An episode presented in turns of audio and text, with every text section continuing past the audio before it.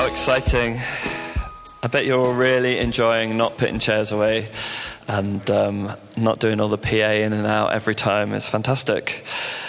Um, and I forgot, I'm out of the habit, I'm out of the Swinton habit. It's the first Sunday in the month, so it's food today as well.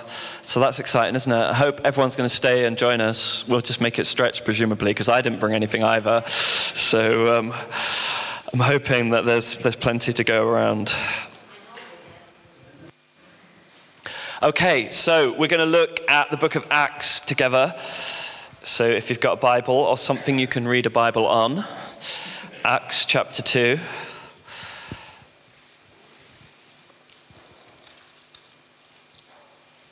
And from verse thirty-six. Acts chapter two from verse thirty-six until the end of the chapter. So the context here is Peter is preaching. Um, there Holy Spirit has been poured out at Pentecost, and people were speaking in tongues and declaring the praises of God, and some of the crowds were confused and they thought these people are drunk. So Peter was like, no, they're not drunk. This is actually what God's always promised, that he'd pour out his Spirit on his people. And then he gives them a, a message about how God's been working throughout all of biblical history to bring them to this moment where he pours out his Spirit on them and to tell them who Jesus really is. And so the kind of the climax of that That message that Peter preaches is here in verse thirty-six, and it's where we'll pick up um, the story. Peter says, "Therefore let all Israel be assured of this, that God has made this Jesus, whom you crucified, both Lord and Messiah." When the people heard this, they were cut to the heart and said to Peter and the other apostles, "Brothers, what shall we do?" Peter replied, "Repent and be baptized, every one of you, in the name of Jesus Christ for the forgiveness of your sins, and you will receive the gift of the Holy Spirit. The promise is for you and your children and for all who are far off, for all who the Lord our God will call." And with many other words, he warned them and he pleaded with them, "Save yourselves from this corrupt generation." And those who accepted his message were baptized, and about three thousand were added to their number that day. They devoted themselves to the apostles' teaching and to fellowship, to the breaking of bread and to prayer. And everyone was filled with awe at the many wonders and signs performed by the apostles. All the believers were together and had everything in common. They sold property and possessions to give to anyone who had need.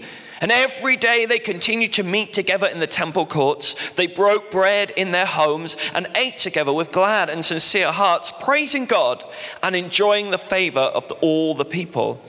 And the Lord added to their number daily those who were being saved. It's an amazing um, passage of scripture.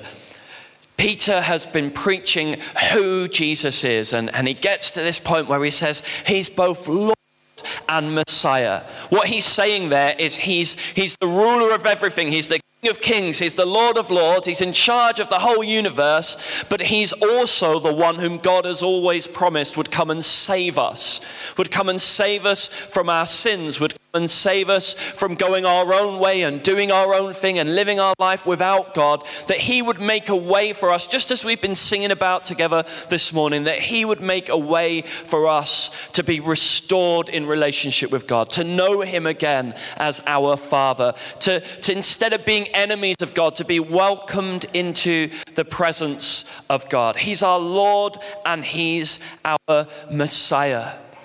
Jesus gave his death. He was crucified. He, he paid the price for our rejection of God.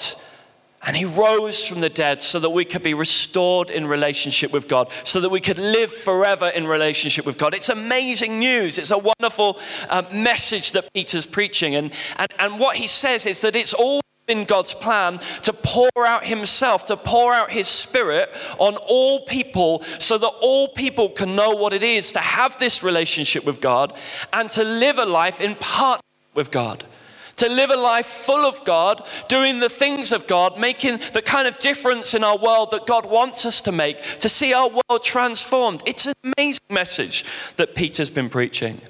And the people, as they listen to Peter, it says they're cut to the heart. They have a response. They, they, they know there's something that they need to do. They can't just hear this amazing news, this amazing story of who Jesus is and everything he's made possible. They can't just witness what God is doing in pouring out his Holy Spirit and just kind of like, oh yes, that's interesting. But actually, no, they're cut to the heart. There's something going on inside of them. There's a response, and they know, they know that there's something they've got to do. They just don't know what it is. And so they say, what should we do? And Peter replies, and he says, you need to be baptized. Because when you get baptized, you're like identifying yourself. You're entering into the death and the resurrection of Jesus. You're saying, actually, I want this to take effect in my life. I don't just want it to be theoretical about someone else who died once and rose again, but actually I want that to take place in my life. I want to enter into the death of Jesus and the resurrection of Jesus. I want to be born again. I want to start a new life in him. I want to live in his life. And so those who believed, they were baptized. And, it, and Peter says, and you will receive the gift of the Holy Spirit. And that's what happened. They were filled with the Holy Spirit themselves. But then it says this in verse forty-two. And so often we separate verse forty-two from the bit that goes before, especially if, like me, you've got in your Bible a new little heading just before forty-two. And there's like a little gap in the text, and, and, and we feel like we've moved on to something new. But in the original Bible, that little gap wasn't there, and those little headings weren't there. And sometimes those gaps and those headings, they help us, don't they? They help us to, to separate the, the Bible up into manageable chunks. But sometimes we miss the connection because they're there. But there's no break between what's going on with this amazing preaching of the gospel and people responding and being filled with the Spirit and the devotion that follows in verse forty-two. The devotion that follows in verse forty-two is exactly because they've heard this amazing gospel and they've responded and they've been filled with the Holy Spirit. And now because they've heard the gospel, and they've been cut to the heart, and, and they want to respond, and they're full of the Holy Spirit. It says in verse forty-two, they devoted themselves to the apostles' teaching and to fellowship, to the breaking of bread and to prayer. And everyone was filled with awe at the many wonders and signs performed by the apostles. And so it goes on. The gospel produces a devotion. If we really understand what Jesus has done for us, if we really take the time to ponder, to reflect, and to consider, if we allow ourselves to be amazed again by the beauty of the gospel, that the God who has always loved us, but who has been consistently and persistently rejected by us as humanity. The God who's always loved us, who created to live in the beauty of his presence in a perfectly ordered world that reflects who he is as a loving and glorious creator. And yet consistently he's seen us reject his ways and go against his ways and choose to do things our own way and make a mess of our world. And he sees us filling our world with corruption and injustice and darkness and evil, and yet he refuses to give up on us. He loves us so much that he consistently comes after us. And this is expressed so perfectly in the sending of himself in the person of his son, Jesus Christ. And he takes all of our sin and our rejection, all of humanity's failures, all of humanity's wickedness. He takes all of it upon himself and he dies.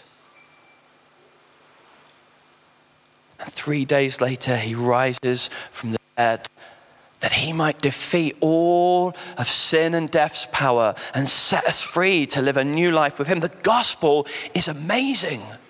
The gospel is amazing that God would make this available to you and to me, that he would say that he knew you before the creation of the world and that he had you in mind along with everyone else and along with me too, but he had you in mind and he gave himself for you so that you could be restored to a relationship with him. And this gospel is supposed to produce a devotion in our hearts. Just think about that word devoted for a moment. What does it mean? What does it mean to be devoted to something? When it says they devoted themselves, it's not saying that when they had time, you know, when it suited them, when they were feeling a bit lonely, they decided to go to Connect Group. Or when they were when they were really stuck and really desperate and had nothing to eat, they decided to pray. Or, you know, when when when they realized that they didn't have the answers for themselves and they, and they and they needed some direction, then they devoted themselves to the apostles' teaching. No. Devotion doesn't look like when I've got the time or when I'm desperate or when a devotion is a constant giving of yourself to something. When you're devoted to someone, we use it sometimes in that context, don't we? We say, oh, that person's devoted to them. It's like they've got an obsession. That's what we're supposed to be like. Our response to the gospel should be such that we're obsessed with Jesus. We're devoted.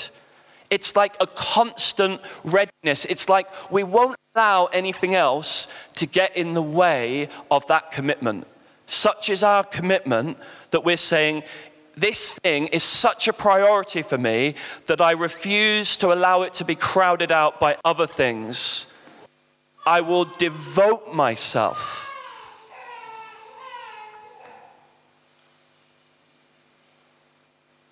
There's a dedication. There's a readiness. There's being set apart. And so we're just going to focus this morning on one of those things that they devoted themselves to. They devoted themselves to fellowship. So what does that mean? They devoted themselves to fellowship. They refused to ever miss the tea and coffee after the meeting. Is that what it means? It's like what scripture is saying here.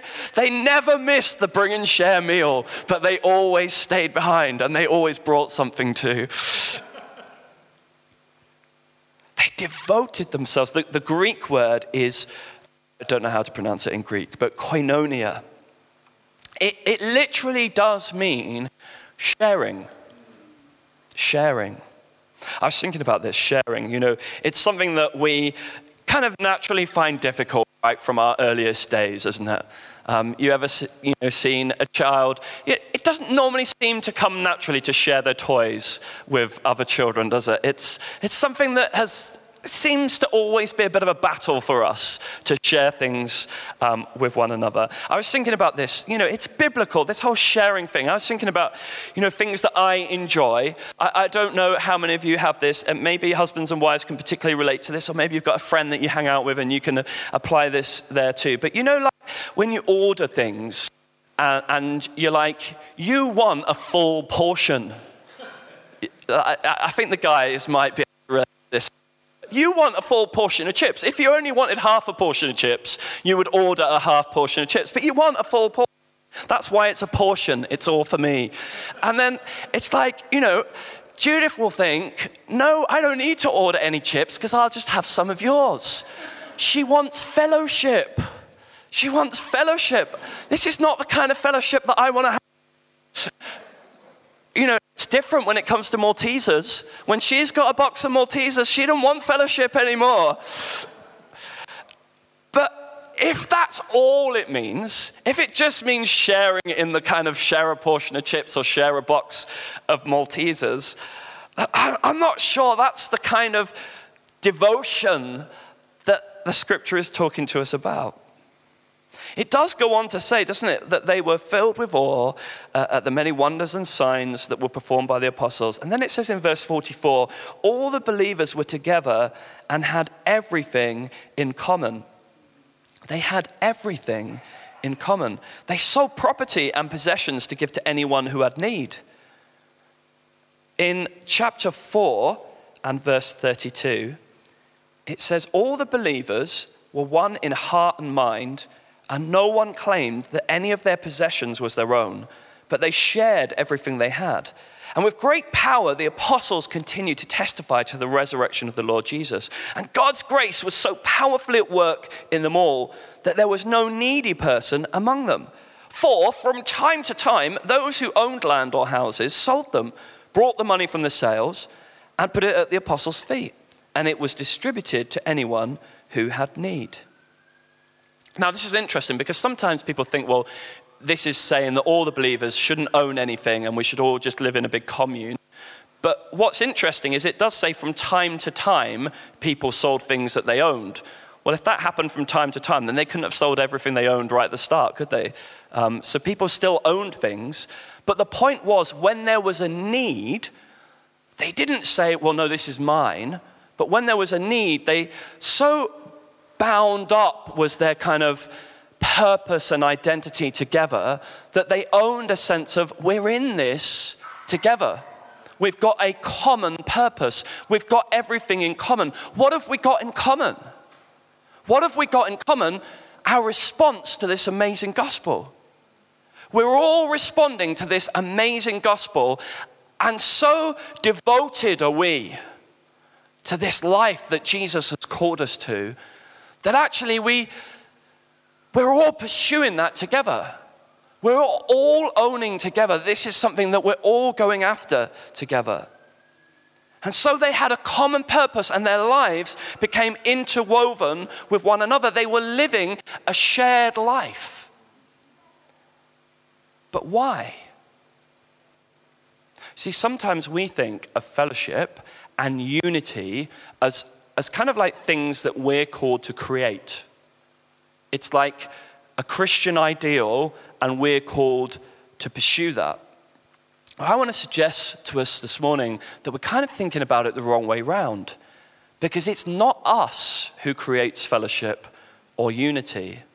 Actually, what the scripture calls us to do is to maintain the unity and the fellowship that God has created in Christ. So I want to help us to look at that a little bit together. John chapter seventeen. John chapter seventeen and verse twenty says this. This is Jesus praying um, to his Father, and he's just been praying for his disciples. And then he says this in verse twenty, "My prayer is not for them alone. I pray also for those who will believe in me through their message, that all of them may be one, Father, just as you are in me and I am in you. May they also be in us, so that the world may believe that you have sent me. I've given them the glory that you gave me, that they may be one as we are one, I in them and you in me, so that they may be brought to complete unity. And then the world will know that you have sent me and have loved them, even as you have loved me." When Jesus prays for our unity, he prays first and foremost for our unity with him. He says, "I pray that they may be one, even as we are one, me and you, Father, you and me, also may they be in us." And then he says, "May I be in them." It's an interesting thought, this. So often when we think about becoming a Christian, we think in terms of inviting Jesus into our lives. You must have heard people talk about that. You know, he's knocking on the door of your heart, and will you open up your heart and let him in? But actually, it's just as much about Jesus inviting you into his life. We don't tend to think of it that way, do we? We think of it much more, Jesus wants to come into my life, will I open the door? But actually, Jesus is standing with an open door and saying, I'm inviting you to come into my life. I'm inviting you to immerse your life into my life. So he says, them in us, as well as saying me in them. Yeah?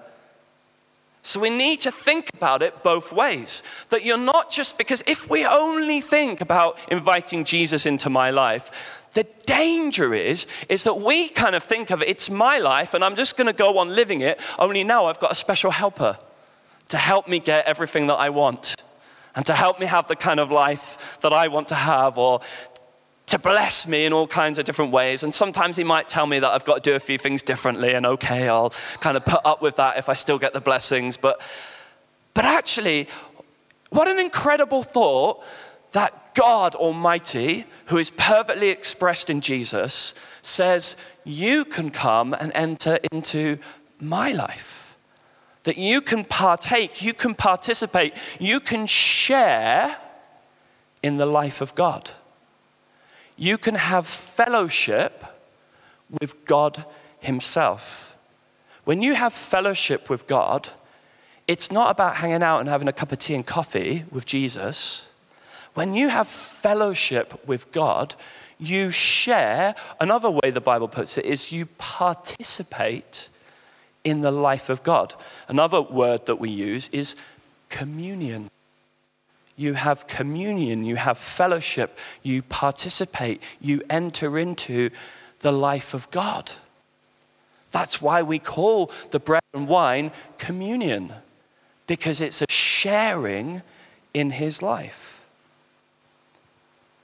How committed are you, how committed am I to immersing my life into the life of Jesus?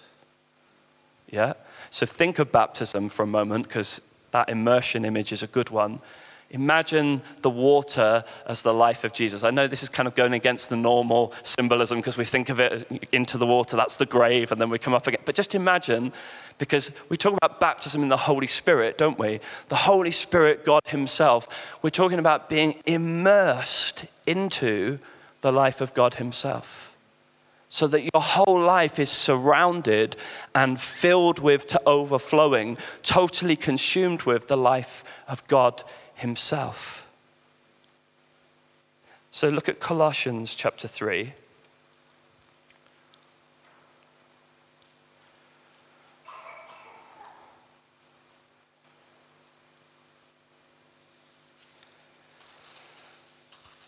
Colossians three and verses one to four says this. Since then, you have been raised with Christ. Set your hearts on things above, where Christ is, seated at the right hand of God. Set your minds on things above, not on earthly things. For you died, and your life is now hidden with Christ in God. And when Christ, who is your life, appears, then you also will appear with him in glory. So you, as a Christian, you died to your old way of life, and your new life is hidden with Christ in God. But here's the deal. Your life is hidden with Christ in God, but everyone else in this room who's made a decision to follow Jesus has their life hidden with Christ in God. So this is what Jesus is praying about in John seventeen. The reason that we are one is because all of us are in him. All of us find our identity now because we've died to our old way of life, and all of us are now finding our true identity hidden with Christ in God. All of us have entered into the life of God, so we're all sharing the same life. All of us have the same life source now. All of us are participating in the same life of God. And that's why we have, not that we have to create fellowship, but we have fellowship. Because we're all sharing the same source of life. We're all sharing in Jesus. All of us are participating in the same wonderful new covenant in Christ's broken body and shed blood. All of us are participating in this same love that he shed abroad. That's why we're united. We don't have to try and create unity. We don't have to try and create fellowship. Actually, what we have to do is express and maintain the unity and fellowship that already exists. Does that make sense? We are together. We don't have to try and pretend that we're a family. We don't have to try and build community so that we create something. We are. And I think that changes. If we can get that into our heads, if we can understand the truth, then all we're trying to do is live out the reality of who we already are. We are one people. We are united. We are a community because we all share in the same life in Jesus Christ. So in First John, making you look at the scriptures today, I trust we're good with that, right? We like looking at the Bible, don't we? First John chapter one. Listen to this. It says, that which was from the beginning, which we have heard, which we have seen with our eyes, which we have looked at with our hands and have touched, which we have looked at and our hands have touched, this we pro- proclaim concerning the word of life. The life appeared, we've seen it and testified to it, and we proclaim to you the eternal life which was with the Father and has appeared to us. So John is basically saying that that he and others as witnesses to, as the life, to the life of Jesus have proclaimed that message to those that he's now writing to. He says, we proclaim to you what we have seen and heard so that you also may have fellowship with us. And our fellowship is with the Father and with his Son, Jesus Christ. Does that make sense? So he's saying, I want you to have fellowship with us. And this is how we'll have fellowship together, because our fellowship, our sharing is in the life of Jesus Christ. So we might express our sharing of that common life over tea and coffee. We might express that over having a meal together. Those are great ways of expressing that. We might express that by spending time together, caring for one another, encouraging one another, praying for one another in all kinds of different ways. But the fellowship isn't the tea and coffee itself. The fellowship isn't the um, going bowling together or the... The fellowship is the fact that we are sharing the life of Jesus together. And that's why the Bible says, actually, this proper, real, deep-rooted kind of fellowship you can't have with someone who's not a Christian. You can hang out with them and you can spend time with them. You can have a great time with them. You can have a meaningful sharing of life together with them, but you can't share the life of Jesus in the same way until that person decides to own Jesus as their Lord and Savior. That's why it's a very special kind of thing that we have with one another as brothers and sisters in Christ, because we're not just hanging out, we're not just a social club, we're sharing the life of Jesus Christ by his Spirit.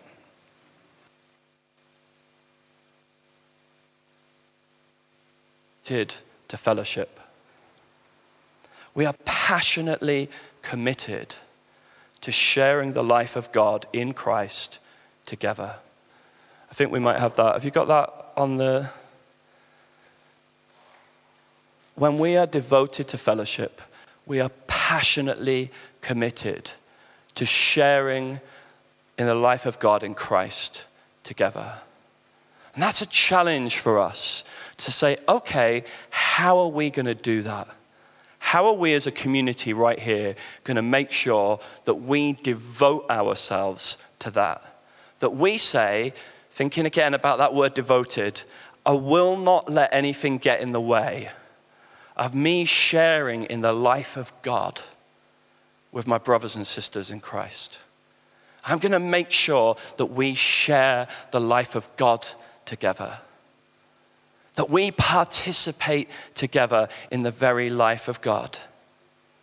We have to be determined to do this. We have to make it our priority. When Jesus prayed in John seventeen, he referred to us being in him and him being in us. So Jesus is in us by the person of the Spirit, isn't he? So we have to be determined to pursue the life of the Holy Spirit together. That we would be filled together, that we would enjoy his presence together. I know some of you have been recently completing the Hosting the Presence course, and but we have to be determined. We will live the life of God together. We will follow Jesus together. We will see that Jesus says, um, well, Paul says, doesn't he, to um, the Colossians, he says, Christ in you is the hope of glory. Christ in you, Jesus in his church is the hope of glory. We have to be committed. We have to be devoted. We have to say, we are going to share in the life of God in Christ together. We're going to pray together. We're going to look at the scriptures together. Interestingly, um, in Ephesians chapter five, when um, Paul talks about how we can go on being filled with the Holy Spirit. He He says, don't get drunk on wine, Ephesians five eighteen onwards. Don't get drunk on wine, which leads to debauchery. Instead, be filled with the Spirit. And that be filled is a continuous verb. It's saying, go on being filled with the Spirit. Speaking to one another with psalms, hymns, and songs from the Spirit. Notice what happens there. He says, you go on being filled with the Spirit. How? By interacting with one another. By speaking to one another with psalms, hymns, and spiritual songs. By having fellowship together. By sharing in the life of God in Christ together. Actually, he says, if you want to go on being filled with the Holy Spirit, you have to do it with other people. You need the rest of the body. You need to address one another. He says, um, singing and making music from your heart to the Lord, always giving thanks to God the Father for everything in the name of our Lord Jesus Christ. Verse twenty-one, and it's still in the continuous tense, submitting to one another out of reverence for Christ. So honoring one another, interacting with one another, sharing your lives together is how we invite more and more of the Holy Spirit in our lives. So having fellowship with God and having fellowship with one another are completely linked together in the Bible. That's how we have fellowship with God. But actually, having fellowship with God is how we have fellowship with one another. And if we have fellowship with one another, then it invites more fellowship with God. So it's like this wonderful virtuous circle. Yeah? And God has created this. God has made this possible. And we have to seek to maintain that together. And that will require practical things, won't it? Just one last scripture to look at with you. Actually, two more. Philippians two. Philippians two. It says this, if you have any encouragement from being united with Christ, if any comfort from his love, if any common sharing in the Spirit, that word is fellowship. If you have any common sharing in the Spirit, if any tenderness and compassion, then make my joy complete by being like-minded, having the same love, being one in spirit and of one mind. Do nothing out of selfish ambition or vain conceit. Rather, in humility, value others above yourselves, not looking to your own interests, but each of you to the interests of the others. You see how Paul again says, if you want more of the Spirit, you have to go after it together. You have to honor Christ in one another. You have to recognize that Christ has invested his presence and his life into all of the people around you. And so we have to go after this together. We have to share in the life of Christ together. So we're going to respond in this moment um, by breaking bread together. Um, But actually, it can't just be, the response to this word can't just be about breaking bread in this moment. But what I want to really challenge us to do is to go away and think practically. To think practically, what do I need to do to pursue more of sharing the life of God in Christ with my brothers and sisters? How can I honor the Christ in one another more? How can I recognize Christ's presence that is made available to me through my brothers and sisters more? What does that look like in practice? How can I build and invest in relationships? Are there particular relationships? Because we know, don't we, in practice, we're not going to have the same level of closeness and relationship with everyone, because that's not possible. So, but where are the relationships that God is calling me to invest in? How can I help others? How can I help others to pursue more of the life of Christ? So rather than just thinking about how can I have more of Jesus, actually, how can I help others in the church to have more of Jesus? How can I support them and encourage them in their following after him? If we're determined that Christ in us would be the hope of glory for Swinton, then how can we pursue more of Christ in our common life together as a community? Okay, so the last scripture is First Corinthians ten, and this leads us into the breaking of bread. So this is a response in this moment, but remember, we're asking God, even as we break the bread and we receive it now, we're asking God to challenge us and speak to us about other things we might need to do to pursue, to be devoted to our sharing in the life of Christ together. First Corinthians ten, sixteen and seventeen says this. Is not the cup of thanksgiving for which we give thanks a participation, a communion, a fellowship in the blood of Christ? And is not the bread we break a participation, again, a fellowship, a communion in the body of Christ? Because there is one loaf, we who are many are one body, for we all share in the one loaf. It was one loaf. It's been cut up. Um, but it was one loaf. We all share in the same life. So as we come to the table today and we share, and this scripture says actually something spiritual takes place. We don't believe it molecularly changes, but we do believe that spiritually we receive the life of Christ as we come to this table. Yeah? So by faith, receive more of the life of Christ into your life today. But also recognize as you receive that we are one body because we all share in that same life. And allow the Holy Spirit to challenge us afresh how we're going to work that out together and how we're going to devote ourselves and commit ourselves to live in that reality. Amen? Amen. Bless you. So um, feel free to come and receive at the table, to bless one another if you want to break bits of bread off and share with one another. But let's make sure we all come in response um, to the table. Amen?